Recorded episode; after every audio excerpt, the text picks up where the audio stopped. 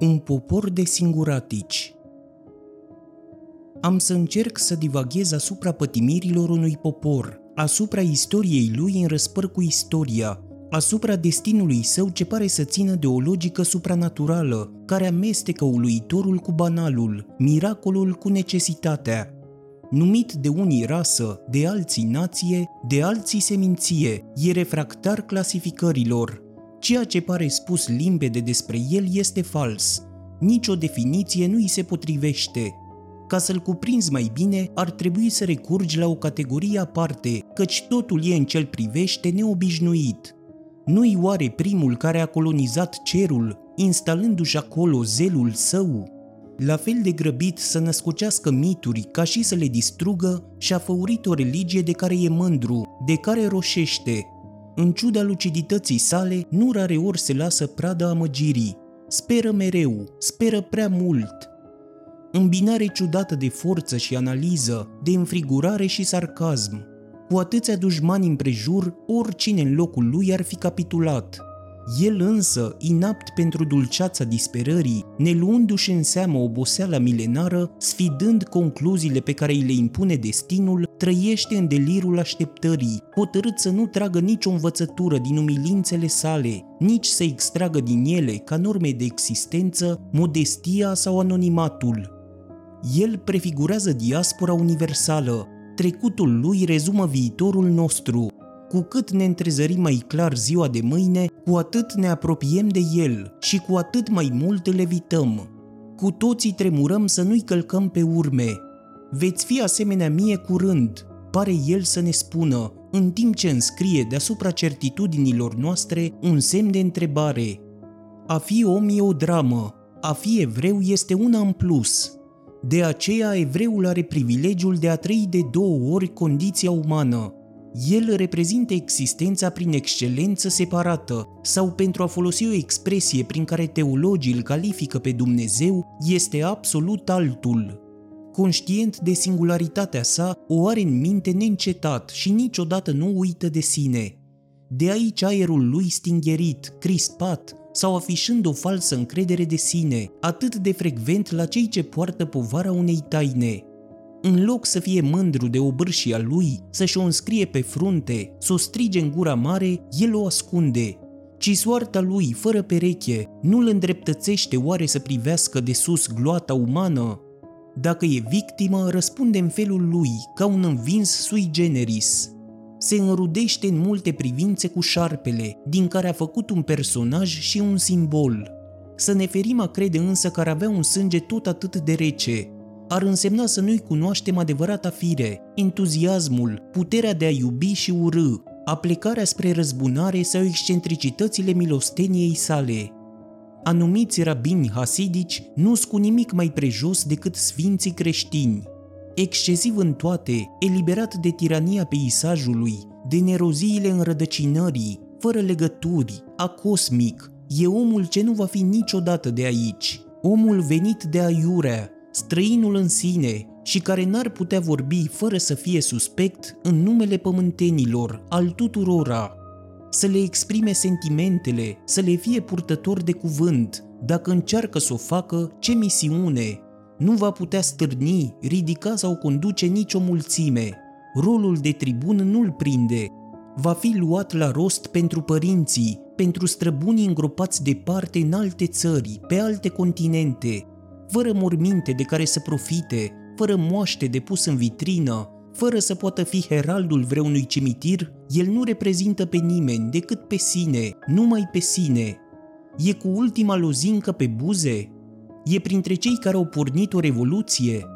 Se va vedea îndepărtat în chiar momentul când ideile sale triumfă, când vorbele lui devin articol de lege.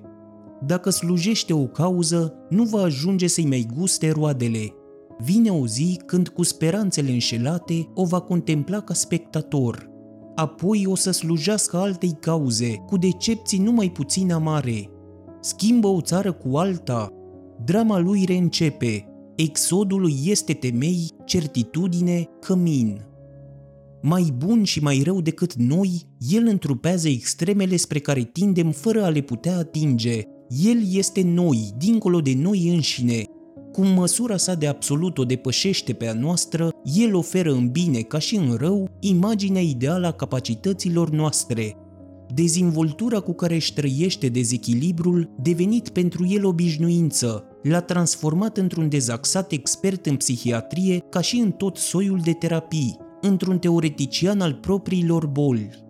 Nu e ca noi anormal din accident sau din snobism, ci este altfel în mod natural, fără efort și prin tradiție. E avantajul unui destin genial la scara unui popor. Anxios de dat făptuirii, bolnav neînstare să renunțe, el se tratează înaintând. Eșecurile sale nu seamănă cu ale noastre, refuză conformismul până și în nenorocire. Istoria lui, o schismă fără sfârșit. Hărțuit în numele mielului, el va rămâne neîndoielnic necreștin, atâta timp cât creștinismul își va menține puterea. Îi place însă atât de mult paradoxul și suferințele ce țin de el, încât probabil se va converti la creștinism în clipa când toți îl vor dezavua. Va fi persecutat atunci pentru credința lui cea nouă, titular al unui destin religios, a supraviețuit Atenei și Romei, după cum va supraviețui și Occidentului, și o să-și vadă de drum pismuit și urât de toate popoarele ce apar și se sting. Când bisericile vor fi pentru totdeauna părăsite, evreii vor intra în ele sau vor construi altele noi, ori și mai probabil vor înălța crucea pe sinagogi. Până atunci pândesc momentul în care Isus va fi abandonat, ori să văd atunci în el pe adevăratul Mesia? Vom afla la sfârșitul eclesiei, căci oricum, dacă nu se vor prosti pe neașteptate, nu vor găsi cu cale să îngenuncheze alături de creștini și nici să gesticuleze împreună cu ei. L-ar fi recunoscut pe Hristos dacă popoarele nu l-ar fi acceptat deja, făcând din el un bun comun, un Mesia de export – sub dominația romană, au fost singurii care n-au acceptat în templele lor statuile împăraților. Când au fost forțați să o facă, s-au răzvrătit. Speranța lor mesianică n-a fost atât un vis de a cuceri alte neamuri, cât de a le distruge zeii într-o slava lui Iahve, teocrație sinistră contrapusă unui politeism cu nuanțe sceptice. Se țineau deoparte de imperiu, și pentru asta erau acuzați de nelegiuire, căci nimeni nu le putea înțelege exclusivismul, refuzul de a sta la masă cu străinii, de a participa la jocuri, la spectacole, de a se amesteca cu ceilalți, de a le respecta obiceiurile. Doar propriile prejudecăți contau pentru ei.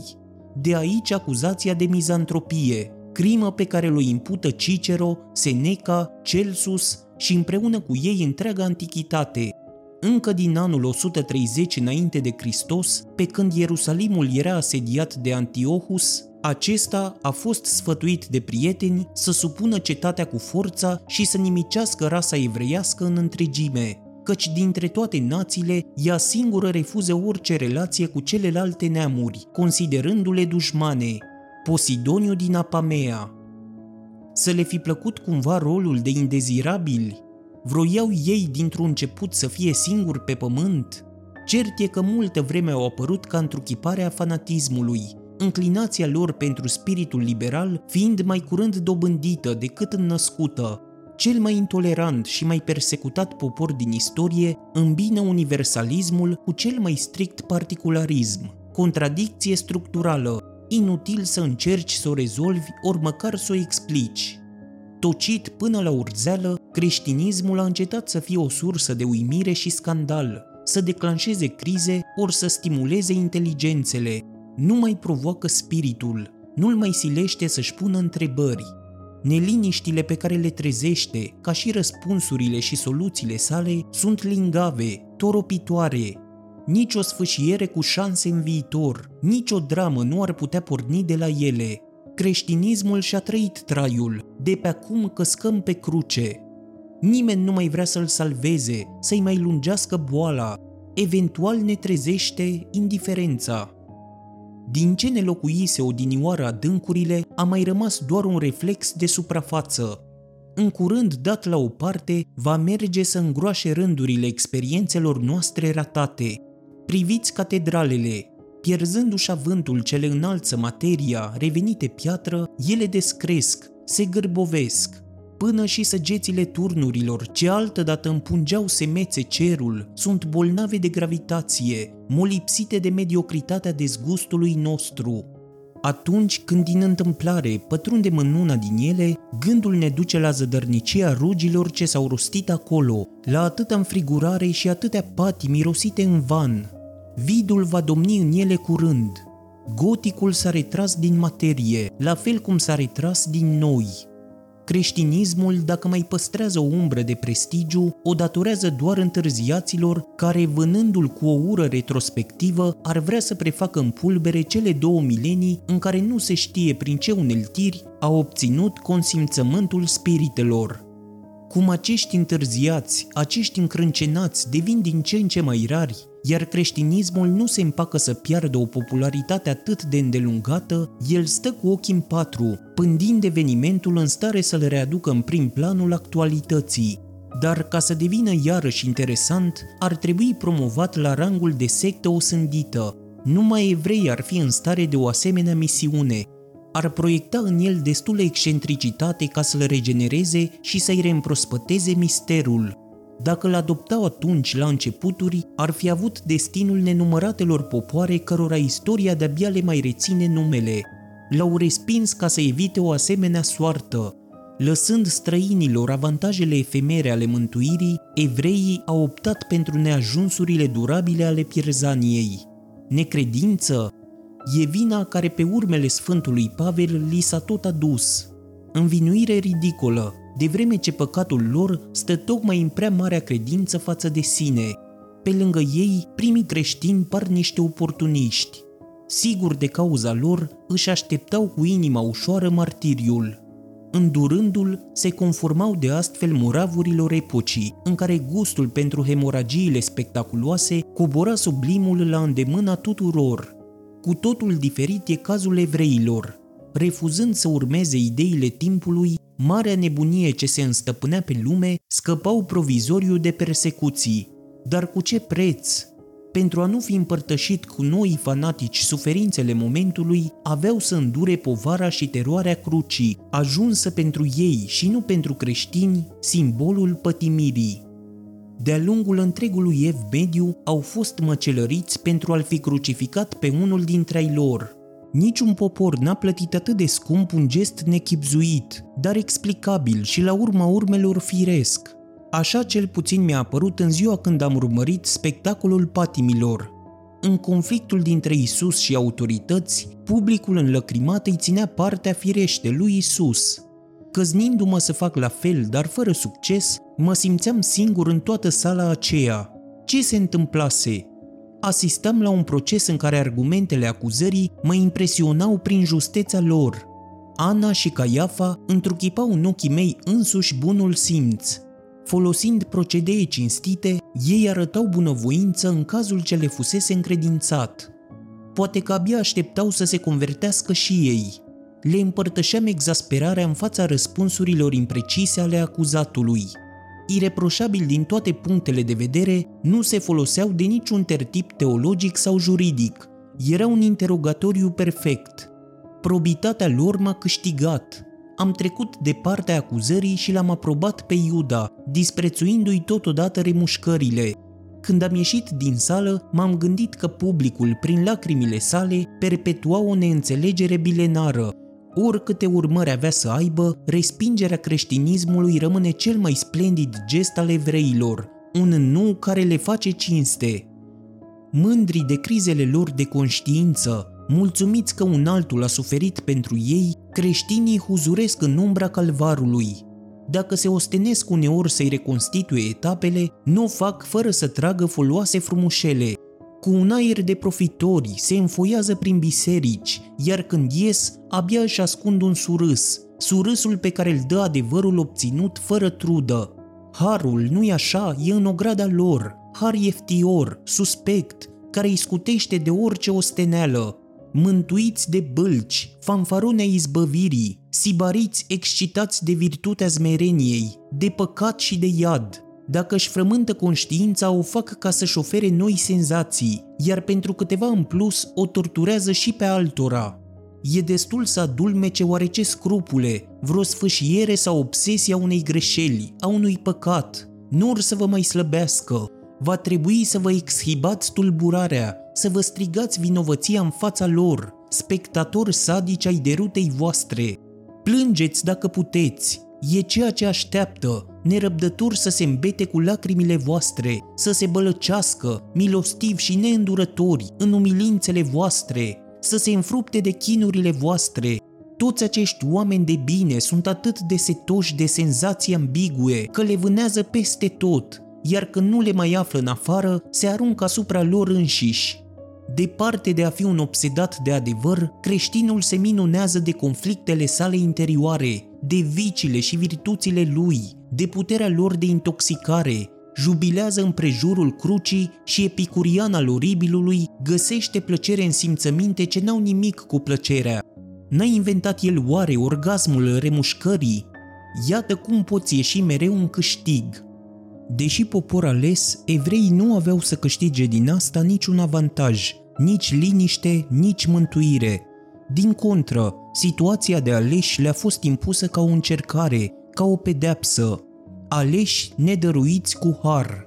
De aceea rugăciunile lor sunt cu atât mai meritoase cu cât se adresează unui Dumnezeu neiertător. Nu vreau să spun că toți creștinii ar fi de condamnat, ci doar că n-au de ce să fie chiar așa de mândri, fac parte netulburați din neamul omenesc. E ceea ce de la Nabucodonosor la Hitler li s-a refuzat evreilor. Din păcate le-a lipsit curajul să facă din asta un blazon ar fi trebuit cu o trufie zeiască să-și proslăvească diferențele, să strige universului că nu au semeni și nici nu vor să aibă. Ar fi trebuit să scuipe pe rase și imperii și într-un elan autodistructiv să sprijine tezele hulitorilor lor, să dea dreptate celor ce urăsc, dar să lăsăm părerile de rău sau delirul. Cine cutează să reia pe socoteala lui argumentele adversarilor? O asemenea măreție de-abia imaginabilă la o ființă e pur și simplu imposibilă la un popor. Instinctul de conservare sluțește indivizii, ca și colectivitățile. Dacă evreii i-ar avea de înfruntat doar pe antisemiții profesioniști, drama lor s-ar simplifica foarte mult – Luptându-se de fapt cu quasi totalitatea omenirii, ei știu că antisemitismul nu reprezintă un fenomen de epocă, ci o constantă, dovadă călăii lor de ieri, ce foloseau aceiași termeni ca și tacit. Locuitorii globului se împart în două categorii, evrei și neevrei. Dacă le-am cântări meritele și unora și celorlalți, ale primilor ar atârna mai greu, neîndoielnic, ei ar avea destule calități ca să vorbească în numele umanității și să se considere reprezentanții ei. Nu se vor hotărâ să o facă atâta timp cât vor mai păstra oarecare respect, oarecare slăbiciune pentru restul omenirii. Ce idee să vrea să fie iubiți de ceilalți! Nu izbutesc oricât își dau silința. După atâtea încercări nereușite, n-ar fi mai bine pentru ei să se supună evidenței, să admită în sfârșit că își merită decepțiile. Nu există evenimente, nelegiuiri sau catastrofe de care adversarii să nu-i fi făcut vinovați. Omagiu necugetat. Nu că ar trebui să le minimalizăm rolul nici de cum, dar pentru a fi drepți să-i acuzăm doar pentru vinile reale. Cea mai gravă rămâne aceea de a fi produs un zeu al cărui destin, unic în istoria religiilor, are de ce să ne lase pe gânduri nimic în el care să fi legitimat asemenea izbândă. Gâlcevitor, vulgar, capricios, prolix, el putea răspunde cel mult nevoilor unui trib. Că într-o zi va deveni obiectul unor teologii savante, patron al unor civilizații rafinate, asta nimeni n-ar fi putut o ghici niciodată. E drept că nu ni le-au impus cu sila, dar poartă totuși vina de a-l fi conceput, o scădere a geniului lor ar fi putut să facă o treabă mai bună. Oricât de viguros, oricât de viril ar părea acest Iahve, prezentat de creștinism într-o versiune revăzută, nu reușește să ne risipească o anumită neîncredere. În loc să se agite, să caute să ne intimideze, ar fi trebuit, având în vedere atribuțiile sale, să fie mai corect, mai distins și în special mai sigur de sine. E rost de îndoieli, strigă, tună și fulgeră, să fie semn de forță, sub aerele lui senioriale, ghicim neliniștile unui uzurpator, care adulmecând primejdia, se teme pentru regatul lui și își terorizează supușii. Procedeu nedemn de cineva care nu contenește să invoce legea și să pretindă respectarea ei. Dacă, după cum susține Moses Mendelssohn, iudaismul nu e o religie, ci o legislație revelată, e ciudat ca tocmai un asemenea Dumnezeu să-i fie autor și simbol, el care n-are nimic dintr-un dătător de legi. Incapabil de cel mai mic efort de obiectivitate, împarte dreptatea după bunul său plac, fără ca vreun cod să îngrădească zmintelile și toanele. E un despot pe cât de laș, pe atât de agresiv, dospind de complexe, un subiect ideal pentru psihanaliză. În fața lui metafizica tace, căci nu poate afla în el nici urmă de ființă substanțială sieși suficientă, superioară lumii și mulțumită de spațiul ce o desparte de cele lumești. Bufon care a primit drept moștenire cerul, perpetuând acolo cele mai rele tradiții pământești, el pune la bătaie toate mijloacele, uimit de puterile sale și mândru să le facă simțite efectele. Și totuși, violențele și toanele sale, lipsa lui de ținută și elanurile spasmodice sfârșesc prin a ne captiva, dacă nu și convinge. În loc să-și vadă de veșnicia lui, se bagă în toate, le încurcă pe toate, seamănă confuzie și haos. Descumpănește, irită, cucerește, oricât ar fi dezmintit, își cunoaște bine farmecele și nu ezită să le exploateze. Dar la ce bun să contabilizăm cusururile unui zeu când ele se răsfață în cărțile delirante ale Vechiului Testament, pe lângă care cel nou ne pare o biată alegorie înduioșătoare.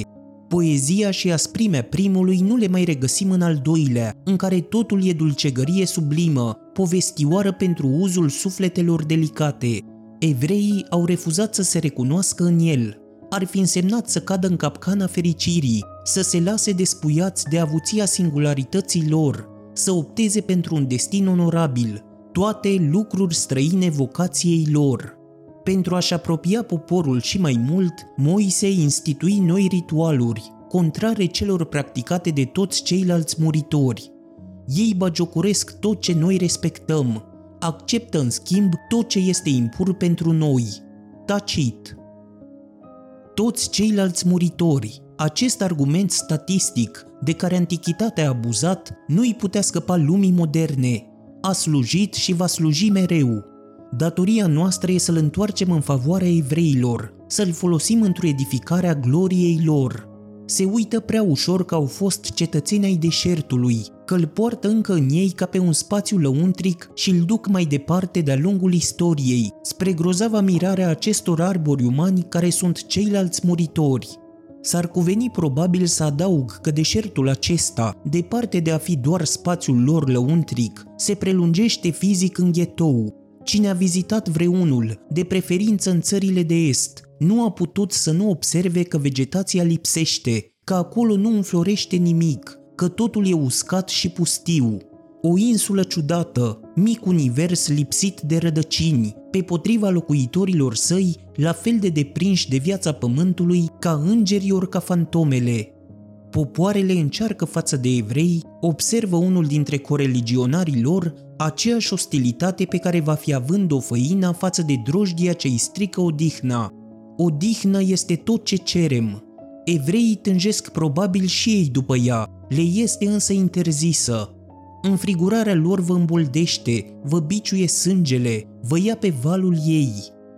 Modele de frenezie și amărăciune, ei vă învață gustul furiei, al epilepsiei, al rătăcirilor ațățătoare și vă recomandă năpasta în chip de excitant.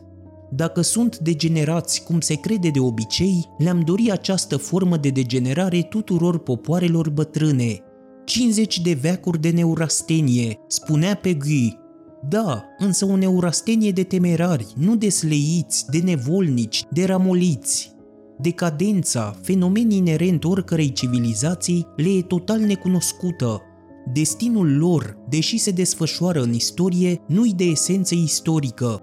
Evoluția lor nu comportă nici creștere și nici descreștere, nici apogeu și nici cădere, Rădăcinile lor se împlântă în nu se știe care pământ, cu siguranță nu într-al nostru. Nu există în ei nimic care să țină de natură, nimic vegetal, nici o sevă și nici o perspectivă de a se veșteji. E în perenitatea lor ceva abstract, dar nu lipsit de sânge, un strop de demonism, așadar de ireal și de activ totodată, un halou neliniștitor și un fel de aureolă pe dos ce individualizează pe veci. Nu sunt atinși de decadență și cu atât mai puțin cunosc sila plinului, plagă de care niciun popor bătrân nu scapă și contra căreia nu este leac. N-a Rusia atâtea imperii, atâtea suflete, atâtea organisme. În mod miraculos, evreii au rămas neatinși. Ce să-i fi săturat de altfel când n-au avut parte de niciun răgaz, de niciunul din acele momente de plenitudine, prielnice dezgustului, dar nefaste dorinței, voinței și acțiunii. Neputându-se opri nicăieri, sunt nevoiți să dorească, să vrea și să facă, să se mențină în spaimă și dor. Dacă se leagă de vreun obiect, acela nu va dura. Orice eveniment va fi pentru ei o repetare a dărâmării templului, amintire ale prăbușirii, perspective asemenea, Anchiloza unui armistițiu nu-i amenință de fel. Nouă ni e greu să stăruim în dorință, ei însă nu ies din starea aceea aproape niciodată, trăind-o cu un soi de euforie morbidă, proprie unei colectivități pentru care transa este endemică și al cărui mister ține deopotrivă de teologie și patologie, mister pe care efortul însumat al acestora două nu l-a putut de altfel lumina. Împinși spre adâncimile ființei lor și înfricoșați de ele, evrei încearcă să le oculească, să le evite, agățându-se de mărunțișurile conversației. Vorbesc, vorbesc, vorbesc. Dar lucrul cel mai leznicios din lume, menținerea la suprafața eului, lor nu le reușește. Cuvântul e pentru ei evadare, sociabilitatea autoapărare, nu ne putem imagina fără să ne înfiorăm tăcerile și monologurile lor. Urgiile și cumpenele vieții noastre sunt pentru ei dezastre obișnuite, simplă rutină, timpul lor succesiune de crize, una depășită, alta tocmai începe. Dacă prin religie se înțelege voința creaturii de a se înălța prin angoasele sale, atunci au cu toții, abotnici sau atei, un fond religios, o credință din care au avut grijă să elimine blândețea, îngăduința, reculegerea, tot ce îi încântă pe nevinovați, pe cei slabi, pe neprihăniți. E o credință fără inocență, căci inocent nu e niciunul din ei, după cum în alt plan, niciunul din ei nu e prost. Prostia, într-adevăr, nu are trecere la ei. Aproape toți sunt ageri, cei care nu câteva rare excepții, nu se opresc în pragul prostiei, ci merg mai departe. Sunt cei săraci cu Duhul. Că rugăciunea pasivă, tărăgănată, nu le este pe plac, e de înțeles. Ea îi displace, pe deasupra și Dumnezeului lor, care, spre deosebire de-al nostru, suportă greu plictisul. Doar sedentarul se roagă în tihnă, pe așezate, Nomazii, hăituiții, sunt obligați să o scurteze, să se grăbească până și în gimnastica lor rituală. Asta deoarece invocă un Dumnezeu el însuși nomad, hăituit, și care le transmite înfrigurarea și spaimele lui. Când suntem gata să depunem armele, ce pildă, ce îndemn ne este puterea lor de a îndura, de câte ori, clocind în mine gândul suprimării, n-am meditat la înverșunarea, la încăpățânarea lor, la reconfortanta, inexplicabila lor poftă de a fi. Le datorez nenumărate reîntoarceri la viață, nenumărate compromisuri cu iluzia de a trăi. Și totuși, oare am fost întotdeauna drept cu ei? Nici pe departe, dacă la 20 de ani iubeam într-atât încât regretam că nu sunt unul de-al lor, ceva mai târziu, neputând să le iert rolul major jucat în istorie, am început să-i detest cu înverșunarea unei iubiri dublate de ură. Strălucirea omniprezenței lor mă făcea să simt și mai bine mediocritatea țării mele, sortită o știam să fie sufocată și chiar să dispară, în vreme ce ei știam la fel de bine, aveau să supraviețuiască în veci și oricui, orice s-ar fi întâmplat. De altfel, la vremea aceea nu simțeam decât o compătimire livrească pentru suferințele lor trecute, fără a le putea ghici pe cele viitoare. De-abia mai târziu, gândindu-mă la încercările ce îi așteptau și la tăria cu care le-au îndurat, aveam să pătrund valoarea pildei lor și să găsesc în ea argumente împotriva ispitei de a renunța la tot. Însă oricare mi-ar fi fost în diferitele momente ale vieții, sentimentele în ce îi privește, asupra unui punct am fost mereu statornic. Pasiunea mea pentru Vechiul Testament, cultul pe care l-am închinat mereu cărților, providența furilor sau amărăciunilor mele. Prin ea împărtășeam cu ei tot ce aveau mai bun în mâhnirile lor. Tot datorită ei și mângâierilor pe care mi le dăruia atâtea și atâtea nopți, oricât de crunte ar fi fost, mi se păreau suportabile. Nu puteam uita acest lucru nici chiar atunci când mă gândeam că își merită oprobriul, iar amintirea celor nopți, când butadele sfâșietoare ale lui Iov și Solomon mi-au adus alături, justifică hiperbolele gratitudinii mele. Să-i insulte alții spunând despre ei cuvinte de bun simț. Eu n-aș putea să o fac. Aplicându-le criteriile noastre, ar însemna să-i privesc de privilegiile lor, să-i cobor la condiția de simpli muritori, de varietate oarecare a speciei umane, din fericire, ei desfid criteriilor noastre, ca și investigațiile bunului simț. Meditând la acești îmblânzitori de abise, ai propriului abis, descoperi avantajul menținerii la suprafață, avantajul de a nu ceda plăcerii de a fi o epavă și cugetând la refuzul pe care ei îl opun naufragiului, faci legământ să imiți, deși prea bine știi că în zadar, că datul nostru să ne scufundăm, să răspundem chemării genunii, cu toate acestea, abătându-ne fie și temporar de la veleitățile spre prăbușire, ei ne învață cum să suportăm o lume amețitoare, de neîndurat. Sunt specialiști în arta de a exista. Din toți cei care au cunoscut o lungă perioadă de robie, doar ei au rezistat farmecelor abuliei.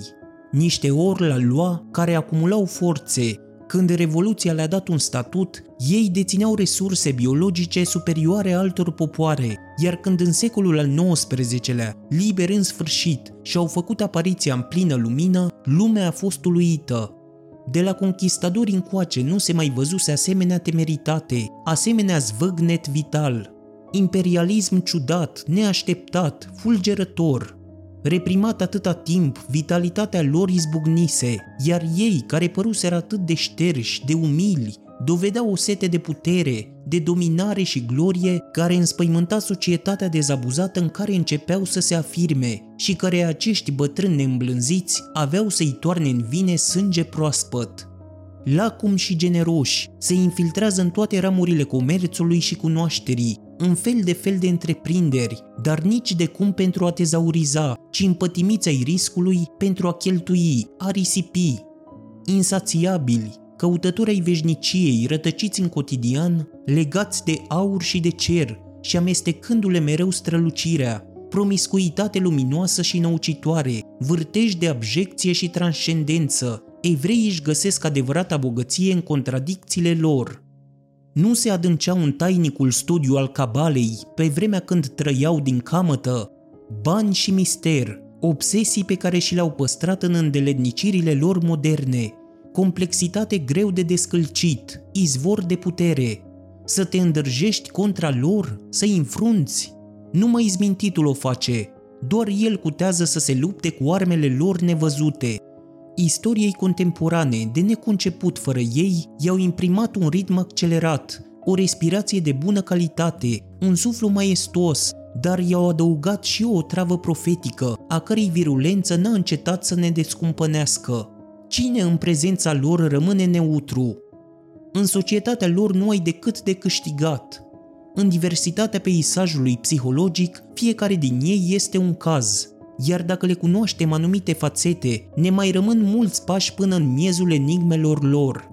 Incurabil ce sperie moartea, ce au descoperit secretul altei sănătăți, o sănătate primejdioasă, o boală salvatoare, evreii vă obsedează, vă chinuie și vă obligă să vă ridicați la nivelul conștiinței și lucidității lor. Cu ceilalți totul se schimbă, pe lângă ei te prinde somnul. Cu siguranță, ce tihnă, te regăsești deodată printre ei noștri, îți vine să caști, poți fărăi în pace, conviețuind cu ei te cuprinde apatia pământului. Până și cei mai rafinați par niște țărănoi, niște neciopliți care au sfârșit-o rău. Se leagănă sărmanii într-o fatalitate molcuță. Genii să fie și tot ar părea niște inși oarecare. Sunt petrecuți de un noroc de joasă speță. Existența lor e de la sine înțeleasă și necontestată, întocmai ca a țărânei ori apei, elemente ațipite. Nu există ființe mai puțin anonime. În lipsa lor, orașele ar fi insuportabile. Ei întrețin o stare febrilă față de care orice metropolă pare provincială. Un oraș mort e un oraș fără evrei. Activi ca fermentul și ca virusii, ei inspiră un dublu sentiment, de fascinație și de angoasă. Reacția noastră față de ei este mai totdeauna tulbure. Cum să întâlnim pe aceeași lungime de undă când îi vedem în același timp mai sus, dar și mai jos decât noi, la un nivel ce nu-i niciodată al nostru? De aici o neînțelegere tragică, inevitabilă, de care nimeni nu-i vinovat. Ce nebunie din partele că s-au legat de un Dumnezeu special și ce regrete vor fi simțind când își întorc privirile înspre micimea noastră. Nimeni nu va descălci vreodată hătișul relației noastre. Să le sărim în ajutor, dar nu avem nimic să le oferim, iar ceea ce ne oferă ei nouă ne depășește. De unde vin? Cine sunt? Să ne apropiem de ei cu maximum de perplexitate, cel ce adoptă în privința lor o poziție netă îi subapreciază, îi simplifică și nu e demn să le cunoască abisurile, nici culmile. Un lucru remarcabil. Numai evreul ratat ne seamănă, este de-al nostru. E ca și cum ar fi dat îndărăt spre condiția noastră, spre umanitatea noastră convențională și efemeră. Să deducem de aici că omul este un evreu ce nu s-a împlinit? Amari și nesățioși, lucizi și pătimași, mereu în avamposturile singurătății, ei reprezintă eșecul în mișcare, iar dacă nu se lasă pradă disperării când totul îi îndeamnă să o facă, e pentru că ei fac proiecte la fel cum alții respiră, sunt bolnavi de proiecte. În cursul unei zile, oricare din ei concepe o sumedenie. Contrar raselor îmbăxite, evreii se cramponează de iminent, se adâncesc în posibil, automatism al noutății care explică eficacitatea delirului lor, ca și groaza de orice lene intelectuală. În orice țară ar trăi, se găsesc în avangarda spiritului. Adunați la un loc ar constitui o sumă de excepții, de capacități și de talente neegalată de niciun alt popor. Dacă practică o meserie, interesul nu li se mărginește doar la atât, fiecare cultivă pasiuni sau manii ce îl scot în lumea largă, îi sporesc cunoașterea, permițându-i să îmbrățișeze profesiunile cele mai diferite, încât biografia lui implică o mulțime de personaje pe care le unește o singură voință fără pereche și aceea. Ideea de a persevera în ființă a fost concepută de cel mai mare filozof al lor, iar ființa aceasta au cucerit-o prin luptă îndârjită. Mania proiectului e explicabilă la ei, prezentului ce toropește îi opun virtuțile afrodiziace ale zilei de mâine. Tot unul de lor și-a făcut din devenire ideea centrală a filozofiei sale, nicio contradicție între cele două idei, devenirea reducându-se la ființa care proiectează și se proiectează, la ființa dezintegrată prin speranță. În definitiv, are vreun rost să afirmăm că în filozofie evreii sunt așa sau altminteri? Dacă înclină spre raționalism, o fac nu atât dintr-o dispoziție naturală, cât din nevoia de a reacționa împotriva unor tradiții ce excludeau și care le-au adus destule ponoase. Geniul lor, de fapt, se mlădiază după orice formă de teorie, după orice curent de idei, de la pozitivism la misticism. Să le subliniezi doar înclinarea spre analiză înseamnă să-i sărăcești și să le faci o gravă nedreptate, sunt totuși oameni care s-au rugat enorm. Poți să o citești pe chipurile lor, mai mult sau mai puțin ofilite de lectura psalmilor. Și apoi, doar printre ei vei putea întâlni banchieri palizi. Asta nu poate să însemne ceva. Finanțe și de profundis, incompatibilitate fără precedent, cheie poate a tainei lor, a tuturor. Luptător din vocație, e cel mai războinic dintre popoarele civile – își conduc afacerile ca niște strategi și nu se recunosc niciodată înfrânți, deși li se întâmplă adesea să fie. O sândiți, binecuvântați, la care și instinctul și intelectul nu se neutralizează reciproc. Până și tarele lor, totul îi întărește. Cum ar putea o omenire cazanieră să le înțeleagă goana permanentă, cu rătăcirile și nebunia ei? De n-ar avea asupra celorlalți decât superioritatea unei permanente nereușite, a unui fel mai perfecționat de a nu izbândi și tot ar fi destul ca să li se asigure o relativă nemurire. Resortul lor lăuntric e rezistent, de vreme ce se frânge mereu. Dialecticieni activi, virulenți, atinși de o nevroză a intelectului, care departe de a-i stingheri în ceea ce fac, îi stimulează, îi face dinamici, îi obligă să trăiască sub tensiune. Ei sunt fascinați, în pofida lucidității de aventură. Nimic nu îi face să dea înapoi. Tactul, viciu țărănesc, prejudecata civilizațiilor sedentare, instinct al protocolului, nu e specialitatea lor. Devine-i orgoliul lor de jupuiți de vii, spiritul agresiv. Ironia lor, departe de a fi un amuzament pe seama celorlalți, o formă de sociabilitate, ori un capriciu, ne lasă să ghicim năduful refulat. E o acreală foarte veche. Otrăvite, săgețile sale ucid. Ea ține nu de râs, care e o relaxare, ci de rânjet, care e încrâncenare și răzbunarea celor umiliți. Și să o recunoaștem, evreii sunt imbatibile în rânjet. Ca să înțelegi sau să intuiești, trebuie să fi pierdut tu însuți câteva patrii, să fii ca și ei, cetățean al tuturor cetăților, să lupți fără drapel împotriva lumii întregi, să știi la fel ca ei să îmbrățișezi și să trădezi toate cauzele. Misiune grea, căci oricât de bătuți de soartă am fi, pe lângă ei suntem niște bieți inși împodmoliți în fericire și geografie, neofiți ai nenorocirii, cârpaci în toate cele, Chiar dacă nu dețin monopolul subtilității, nu-i mai puțin adevărat că tipul lor de inteligență e cel mai tulburător, cel mai vechi dintre toate. S-ar spune că evreii știu totul din totdeauna, încă de la Adam, încă de la Dumnezeu. Să nu-i acuzăm că ar fi parveniți. Cum ar putea să fie când au străbătut și înrăurit atâtea civilizații? Nimic recent în ei, nimic improvizat. Singurătatea lor durează încă din zorii istoriei, Chiar și defectele le pot fi puse pe seama vioiciunii bătrâneții, a ingeniozității debordante și a gerimii minții, a prea îndelungatei lor experiențe. Confortul limitelor le este străin. Înțelepciunea lor e înțelepciunea exilului, cea care te învață cum să învingi când toți te sabotează, cum să te crezi ales când ai pierdut totul, înțelepciunea sfidării. Și cu toate acestea au un renume de lași, E drept că n-ar putea invoca nicio victorie spectaculoasă, dar însăși existența lor nu-i oare o victorie continuă, teribilă, care n-are nicio șansă să se isprăvească? Să le tăgăduiești curajul înseamnă să ne socotești temeritatea și noblețea fricii lor, care la ei nu e retragere, ci expansiune, început de ofensivă căci ei, spre deosebire de lași și umili, au convertit această frică în virtute, în principiu de mândrie și de cuceriri. Nu este moleșită ca a noastră, ci vânjoasă și ispititoare, făcută din mii de spaime transfigurate în fapte. După o formulă pe care s-au ferit să ne-o dezvăluie, forțele negative din noi devin la ei pozitive, lâncezelile noastre migrații, Ceea ce pe noi ne țintuiește, pe ei îi face să umble, să țâșnească din loc. Nu există barieră pe care panica lor itinerantă să nu escaladeze. Nomazi cărora spațiul nu le ajunge și care dincolo de continente își caută o patrie incertă. Uitați-vă cu ce dezvoltură cu treieră națiunile. Unul născut rus, iată-l german, francez, pe urmă american sau orice. În ciuda acestor metamorfoze, își păstrează identitatea, căci are personalitate, toți au. Cum altfel se explică forța lor de a începe, după cele mai cumplite urgii, o existență nouă, de a-și lua din nou soarta în mâini?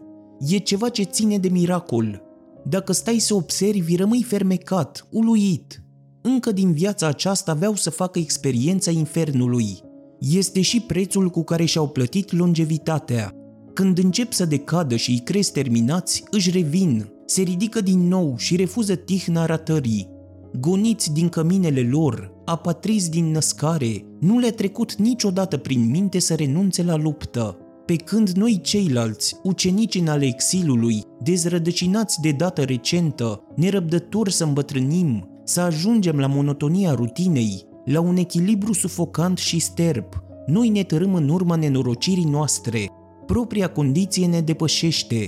Inapți pentru dezastru, eram făcut să-l încezim undeva printr-un balcan fantomatic și nu să împărtășim soarta unei legiuni de aleși. Înțeleniți complet, buimaci, sălbăticiți, cum oare, cu dorurile somnolente și cu ambițiile noastre năruite, am putea avea stofă de rătăcitori? Străbunii noștri, cocârjați la pământ, de-abia se distingeau de țărână. Deloc grăbiți, unde să se fi dus? Înaintau cu viteza plugului, viteza veșniciei.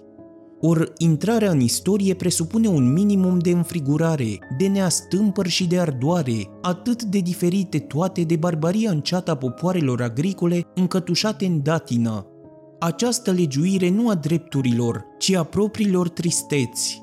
Scurmând pământul ca să poată la urmă să zacă mai bine în el, ducând o viață pe buza mormântului, o viață în care moartea părea o răsplată și un privilegiu. Străbunii ne-au lăsat moștenire somnul lor fără capăt, mâhnirea mută și oarecum îmbătătoare, prelungul lor suspin de ființe pe jumătate răposate. Suntem niște buimaci. Blestemul nostru are efectul unui narcotic. Ne amorțește, ale evreilor însă le stă ca un pinten în coaste, îi împinge înainte. Încearcă să scape de el, Întrebare delicată, probabil fără răspuns. Sigur este că tragicul lor diferă de al grecilor. Un eschil vorbește de nefericirea unui individ ori a unei familii. Conceptul de blestem național, ca și de mântuire colectivă, nu e grecesc. Eroul tragic nu obișnuiește să ceară socoteală unui destin impersonal și orb. Este orgoliul lui să-i accepte sentința. Va pieri așadar și el și ai săi. Pe câtă vreme Iov îl hărțuiește pe Dumnezeul lui, îi cere explicații. Rezultă de aici o somație de un prost gust sublim și care pe un grec l-ar fi scârbit, dar care pe noi ne mișcă și ne răscolește. Cum să rămâi nesimțitor la această vehemență, la strigătele unui ciumat ce îi pune cerului condiții și îl copleșește cu ocări? Cu cât suntem mai aproape de renunțare, cu atât mai mult ne zguduie aceste urlete. Iov nu-și dezminte rasa, Vaietele sale sunt o demonstrație de forță, un asalt. Noaptea oasele mele sunt ca sfredelite, se tânguie el. Plângerea culminează cu un țipăt și țipătul acesta străpunge cerurile și îi dă fior lui Dumnezeu. În măsura în care, depășindu-ne tăcerile și slăbiciunile, îndrăznim să ne strigăm suferința, suntem cu toții urmași ai marelui lepros, moștenitorii disperării și răgnetelor sale, dar prea adesea vocile noastre sunt mute și deși ne învață cum să ne ridicăm la patima lui, nu izbutește să ne smulgă din inerție. Cei drept, el se găsea într-o poziție avantajoasă. Știa pe cine să o cărască ori să implore, în cine să lovească ori cui să se roage. Dar noi, contra cui să strigăm? Contra celor ca noi? Ni s-ar părea ridicol. Revoltele noastre de-abia îngăimate ni se și sting pe buze, în ciuda ecourilor pe care le trezește în noi, nu suntem îndrept să ne-l considerăm strămoși. Durerile ne sunt prea șovăielnice, la fel și spaimele noastre. Fără voința și curajul de a le savura, cum am putea face din ele un stimulent sau o plăcere? Să tremurăm, izbutim și noi, dar să știi să-ți strunești tremuratul este o artă. Toate revoltele pornesc de aici, cel care vrea să evite resemnarea trebuie să-și educe, să-și cultive spaimele și să le convertească în gesturi și cuvinte. Va izbuti mai bine dacă își va face carte de căpătâi din Vechiul Testament, paradis al fiorului. Învățându-ne repulsia pentru limbajul pătimaș, învățându-ne în toate cuviința și ascultarea, creștinismul ne-a anemiat frica, dacă ar fi vrut să ne câștige pentru vecie, ar fi trebuit să ne zdruncine, să ne făgăduiască o mântuire primejdioasă. Ce pot spera de la două milenii de stat în genunchi? Acum, când în sfârșit suntem în picioare, ne apucă amețeala. Sclave liberați în zadar, răzvrătiți al căror demon roșește sau își râde de ei. Energia lui Iov s-a transmis alor săi, Însetați de dreptate ca și el, evreii nu se pleacă în fața evidenței unei lumi nedrepte. Revoluționar din instinct, ideea renunțării nici nu le trece prin cap. Dacă Iov, acest Prometeu biblic, l-a înfruntat pe Dumnezeu, să dea el înapoi din fața oamenilor, cu cât fatalitatea li se strecoară în suflete, cu atât mai îndrăjiți o resping. Amor fati, formulă pentru amatorii de eroism, nu-i pentru cei ce au prea mult destin ca să se mai agațe de ideea de destin. Iubind viața într-atât că ar vrea să o schimbe din temelii și să instaureze imposibilul, binele, ei se aruncă asupra oricărui sistem ce i-ar putea întări în himerele lor. Nu este utopie care să nu iorbească, să nu le atâțe fanatismul. Nu numai că au propovăduit ideea de progres, dar au îmbrățișat-o cu o fervoare senzuală și aproape impudică, Oare aveau în vedere, adoptând-o fără rezerve, să beneficieze și ei de mântuirea promisă omenirii întregi, să se bucure de un har și de o apoteoză universale? Că toate dezastrele noastre încep din momentul când am întrezărit posibilitatea mai binelui. Iată un truism pe care evreii nu vor să-l admită. Trăiesc într-un impas, dar gândirea lor îl refuză răzvrătiți împotriva fatalității, a propriei nimicnicii, s-au simțit mai liberi tocmai în clipa când spiritul le era oprimat de tot ce mai rău. Ce spera Iov pe mormanul lui de gunoi? Ce speră ei toți? Optimism de ciumați. După un vechi tratat de psihiatrie, în rândul lor s-ar înregistra cel mai mare procent de sinucideri. Informația, dacă este corectă, dovedește că pentru ei viața merită efortul să se rupă de ea, că o iubesc prea mult ca să poată dispera până la capăt. Forța lor, mai curând să-și ia zilele decât să se obișnuiască ori să se complacă în disperare. Ei se afirmă în chiar actul autonimicirii, într-atât le e groază să cedeze, să se retragă, să-și recunoască oboseala. O asemenea îndârjire le poate veni doar de la cel de sus, altfel nu mi-o pot explica, și deși contradicțiile lor mă zăpăcesc și mă pierd în tainele lor, cel puțin înțeleg pentru ce au trezit curiozitatea spiritelor religioase, de la Pascal la Rozanov. Oare am meditat îndeajuns la motivele pentru care acești exilați elimină ideea morții, idee dominantă a oricărui exil, din gândurile lor, ca și cum între ei și ea n-ar exista niciun punct de contact? Nu că subiectul le-ar fi indiferent, atâta că tot alungându-și sentimentul morții, au ajuns să-i rezerve o atitudine deliberat superficială. Poate că în vechime i-au acordat prea mult interes ca să-i mai obsedeze și acum. Poate că nu se mai gândesc la ea din cauza gvasii nemuririi lor.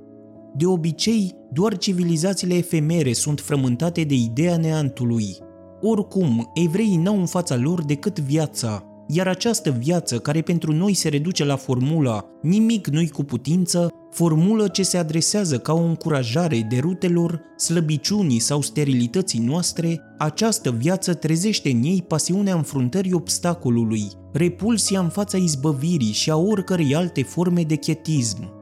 Acești luptători le-ar fi ucis cu pietre pe Moise, dacă le-ar fi vorbit cu vorbele lui Buddha, limbaj al dezgustului metafizic, aducător de neant și împăcare. Nu există pace, nici beatitudine pentru cel ce nu știe să cultive renunțarea. Absolutul, ca suprimare a oricărui dor, e o răsplată pentru cei ce își impun renunțarea la luptă. Răsplată ce le displace acestor luptători inveterați, acestor voluntari ai damnării, acestui popor al dorinței. Ce rătăcirea minții a făcut să se vorbească de gustul lor pentru distrugere? Distrugători ei, ar trebui mai curând să li se reproșeze că nu pe cât ar trebui, le datorăm atâtea din speranțele noastre. Distrugerea ca scop în sine nici nu le trece prin gând și chiar dacă sunt anarhiști, au mereu în vedere o operă viitoare, o construcție, imposibilă, poate însă dorită, și apoi am greșit nesocotind pactul, unic în felul lui, pe care l-au încheiat cu Dumnezeul lor și căruia cu toți, atei sau nu, îi păstrează amintirea și pecetea în suflet. Acest Dumnezeu, oricât ne-am îndrăjit contra lui, rămâne totuși prezent, material și relativ eficient, cum firesc e să fie orice zeu tribal, în vreme ce al nostru, mai universal, deci mai anemic, este ca orice duh îndepărtat și inoperant, Vechiul legământ, mult mai solid decât cel nou, îngăduie fiilor lui Israel să înainteze împreună cu turbulentul lor părinte, în schimb îi împiedică să guste frumusețea intrinsecă a distrugerii. Ideea de progres le servește pentru a se împotrivi efectelor pustiitoare ale propriei lucidități. E subterfugiul lor calculat, mitologia lor deliberată. Până și ei, aceste spirite clar văzătoare, dau înapoi în fața ultimelor consecințe ale îndoielii. Nu suntem sceptici cu adevărat decât dacă ne situăm în afara destinului sau dacă renunțăm să avem unul. Evreii sunt prea angajați în al lor ca să îi se poată sustrage, niciun indiferent de calitate în rândurile lor. N-au introdus ei interjecția în religie. Chiar și atunci când își îngăduie luxul de a fi sceptici, cultivă un scepticism de ființe rănite. Solomon evocă imaginea unui piron răvășit și liric. Așa a fost cel mai lucid dintre străbunii lor, așa sunt toți. Cu ce plăcere își etalează suferințele și își zgândăresc rănile, această mascaradă a spovedaniei nu e decât un mod de a se ascunde. Deschiși și totuși impenetrabili, deși ar dezvălui până la una tainele și tot nu-i veți cunoaște. Degeaba veți analiza, clasifica și explica nenorocirile unui om care a suferit. Ceea ce este el, suferința lui adevărată, vă depășește înțelegerea. Cu cât vă apropiați de el, cu atât vă pare mai inaccesibil. În ce privește o colectivitate rănită, oricât ați sta să-i studiați reacțiile, nu veți avea în față totuși decât o masă de necunoscuți. Chiar dacă pare limpede precum cristalul, spiritul lor ascunde un element subteran. Detașați de lumea aceasta și totuși omniprezenți, îi vezi țâșnind, năpădind, mereu în alertă, fugind de pericol, dar și căutându-l, aruncându-se asupra fiecarei senzații cu disperarea condamnatului, ca și cum clipele l-ar fi numărate, iar năpasta i-ar pândi în chiar pragul bucuriei. De fericire se agață și profită fără măsură nici scrupule. Ai spune că se înfruptă din bunul altuia, prea pătimași ca să fie niște epicurieni, își înveninează plăcerile, le devorează cu o grabă și o furie care îi împiedică să le simtă savoarea niște dezlănțuiți în toate sensurile cuvântului, de la cel mai vulgar până la cel mai nobil. Obsesia lui apoi nu le dă pace, ori arta de a trăi, apanaj al epocilor neprofetice, al epocii lui Alcibiade, Augustus, ori a regentului, constă în experiența integrală a prezentului. Nimic gheotean în ei, căci nu încearcă să oprească clipa, nici chiar pe cea mai frumoasă, profeții lor, care nu contenesc să invoce mânia Domnului, care vor să vadă cetățile dușmanului transformate în ruine, acești profeți vorbesc un limbaj al cenușii. Din nebunia lor s-a inspirat Sfântul Ioan pentru a scrie cartea cea mai admirabilă în obscuritatea ei din toată antichitatea. Născută dintr-o mitologie de sclavi, Apocalipsa nu-i decât o răfuială perfect camuflată. Totul în ea e răzbunare, fiere și viitor morbid – Ezechiel, Isaia, Ieremia pregătiseră bine terenul. Fructificându-și cu iscusință de reglările sau viziunile, băteau câmpii cu o artă nici când egalată după aceea. Spiritul lor puternic și tulbure îi ajuta. Veșnicia era pentru ei un prilej de convulsii, un spasm. Vomitând ocări și imnuri, se zvârcoleau sub ochiul unui zeu mereu setos de isterie. Iată deci o religie în care raporturile dintre om și creator se consumă într-un război al epitetelor, într-o tensiune ce împiedică să mediteze, să se aplece asupra gâlcevii dintre ei și să o aplaneze, o religie pe bază de adjective, de efecte retorice și în care stilul constituie singura punte între cer și pământ. Acești profeți, fanatici ai pulberii, poeți ai dezastrului, proroceau tot timpul catastrofe pentru că nu s-ar fi putut lega de un prezent liniștitor sau de un viitor oarecare. Pe motiv că își fereau poporul de idolatrie, își slobozeau asupra-i furia, îl chinuiau și îl vroiau la fel de dezlănțuit, de crunt ca și ei. Trebuiau așadar să-l hărțuiască, să-l facă unic prin suferință, să-l împiedice să se constituie și să se structureze într-o națiune pieritoare, și astfel, cu urlete și cu amenințări, le-au făcut să capete acea autoritate în materie de suferință și aerul acela de gloată rătăcitoare, neadormită, care îi irită pe autohtoni și le tulbură sfărăitul. Mi s-ar putea obiecta că nu sunt excepțional prin natură. Aș răspunde că sunt prin destin, destin absolut, destin în stare pură, care conferindu-le forță și lipsă de măsură, îi ridică deasupra lor înșiși și nu le îngăduie mediocritatea.